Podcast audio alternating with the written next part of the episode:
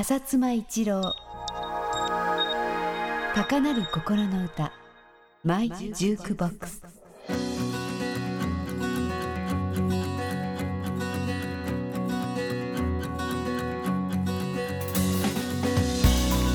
こんにちは。フジファシックミュージックの浅妻一郎です。この番組では私がこれまで聴いてきた楽曲とか出会った人たちのいろんなエピソードをお話したいと思います。今日は、えー、マイガールをお話ししようかと思ってます。まあマイガールっていうよりマイガールを出版してるジョベットについてお話ししようかと思ってます。そもそもジョベットっていう名前はベリー・ゴーディには子供が8人いるんですけど音楽出版社を作った当時に、もうすでに生まれてた上の3人ジョイとベリーとテリーっていう3人の子供の頭文字をそれぞれ2つずつ取って、ジョベットとつけたわけです。で音楽出版社の名前つける時にこうやって子供の名前をつけるっていうのは結構あってですねこの間カーペンターズの話しましたけれど A&M レコードのえー、音楽出版社ロンドールっていう名前なんですけどそれはですね、えー、ロン・モスっていうジェリー・モスの息子のロンとそれから、えー、ドリー・アルパートっていうハーバルパートの娘のドリーの名前 DOR ロンドールっていうその自分たちの子供の名前を合わせて音楽出版社の名前にしたわけですけどそれより以前に、えー、ベリー・ゴーディ・ジュニアは子供3人の名前を使ってジョベットっていう出版社にしたわけです。で最近あの「メイキング・オブ・モータウン」っていう映画が公開されたんで皆さんご覧になった方もいらっしゃると思うんですけどジョベットっていうかモータウンの作家としてはホーランド・ドジャー・ホーランドエディ・ホーランドとブライアン・ホーランドの兄弟にラモント・ドジャーの3人組がすごい有名なんですけどでもあの映画で分かるようにジョベットあるいはそのモータウンっていうのはベリー・ゴーディ・ジュニアとミラクルズのあのウィリアム・スモーキー・ロビンソンの2人の力っていうのがすごい大きく影響してるわけです。今日「マイ・ガール」っていうのもですねこれスモーキー・ロビンソンが作った曲なんですけれどもともとそのベリー・ゴーディ・ジュニア自体も作曲家でモータウンとかジョベットを作る元になったお金はですね後でちょっと親戚から借りてるんですけど seed money としてはベリー・ゴーディがジャッキー・ウィルソンという黒人の歌手に書いた「ロンリー・ティアドロップ」っていうとっても軽快な曲があるんですけどその「ロンリー・ティアドロップ」なんかのヒットの印税っていうのが元になってます。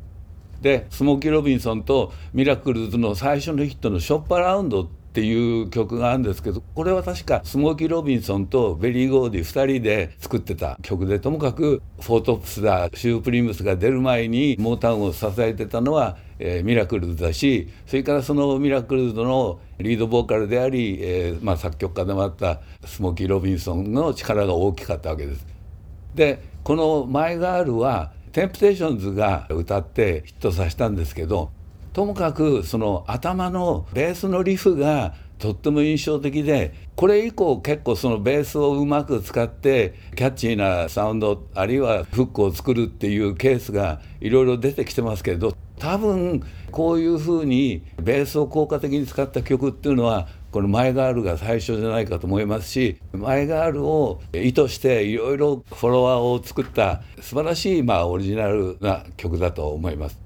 例えばスティービー・ワンダーなんかも最初の2曲目か3曲目にスティービーも作曲の一員として入るようになってるんですけど例えば「プレイス・イン・ザ・サン」とか「フィンガーティップ」なんかはジョベットの作家が書いた曲をスティービーはただ歌手として歌わされててだんだんとあスティービーの作曲能力もすごいじゃないかっていうのを周りのプロデューサーたちが認めて彼に彼の書いた曲を歌わせるようになってるっていうふうにやっぱりそのジョベットあるいはモータウンのすごいところはですねプロデューサーそれから作家チームっていうのがすごいいっぱいいて先ほど言いましたようにスモーキー・ロビンソンとベリー・ゴーディがそういった要するに才能のある人間をどんどん集めていった。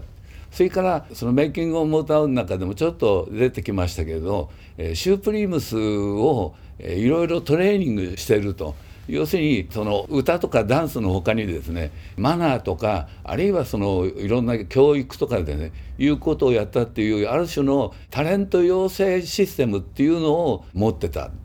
それから何よりもですねファンクブラザーズっていうことで世の中知られてますけどモータウンのスタジオの専属ミュージシャンがいた、まあ、ロサンゼルスのレッキングクルーに匹敵するスタジオミュージシャンがいて作家の作った曲をファンクブラザーズたちがもっともっと魅力的なものに仕上げるというふうに全部の仕組みが揃ってるっていう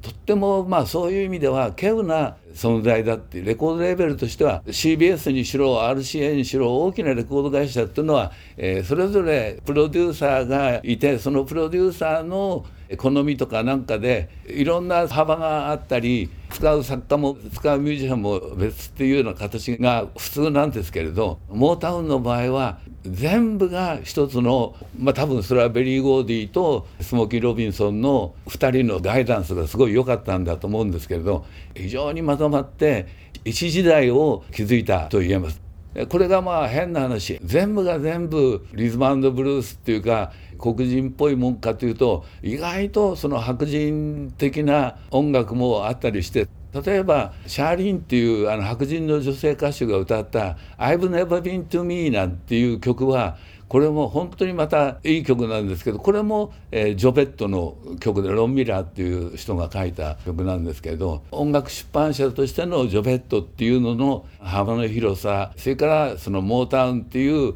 すごい完成された音楽製造工場っていうのがとっても、えー、素晴らしいんでもし今までモータウンの曲を聴いたことなんてないっていう方はいらっしゃらないと思うんですけれどでもいろんなヒット曲を知るのに一番いいのはやっぱりモータウンの曲を聴くのとスクリーンジェムスの曲を聴くっていうのが一番いいんじゃないかと僕は思ってるわけです。で、えー、先ほど言いましたように僕としてはジョフェットっていう音楽出版社とそれからキャロル・キングなんかの言ったスクリーン・ジェームスっていう音楽出版社、えー、この2つが一番大好きな出版社でジョベットの曲の中でも、えー、特に好きな「マイガール」を今日はご紹介しました。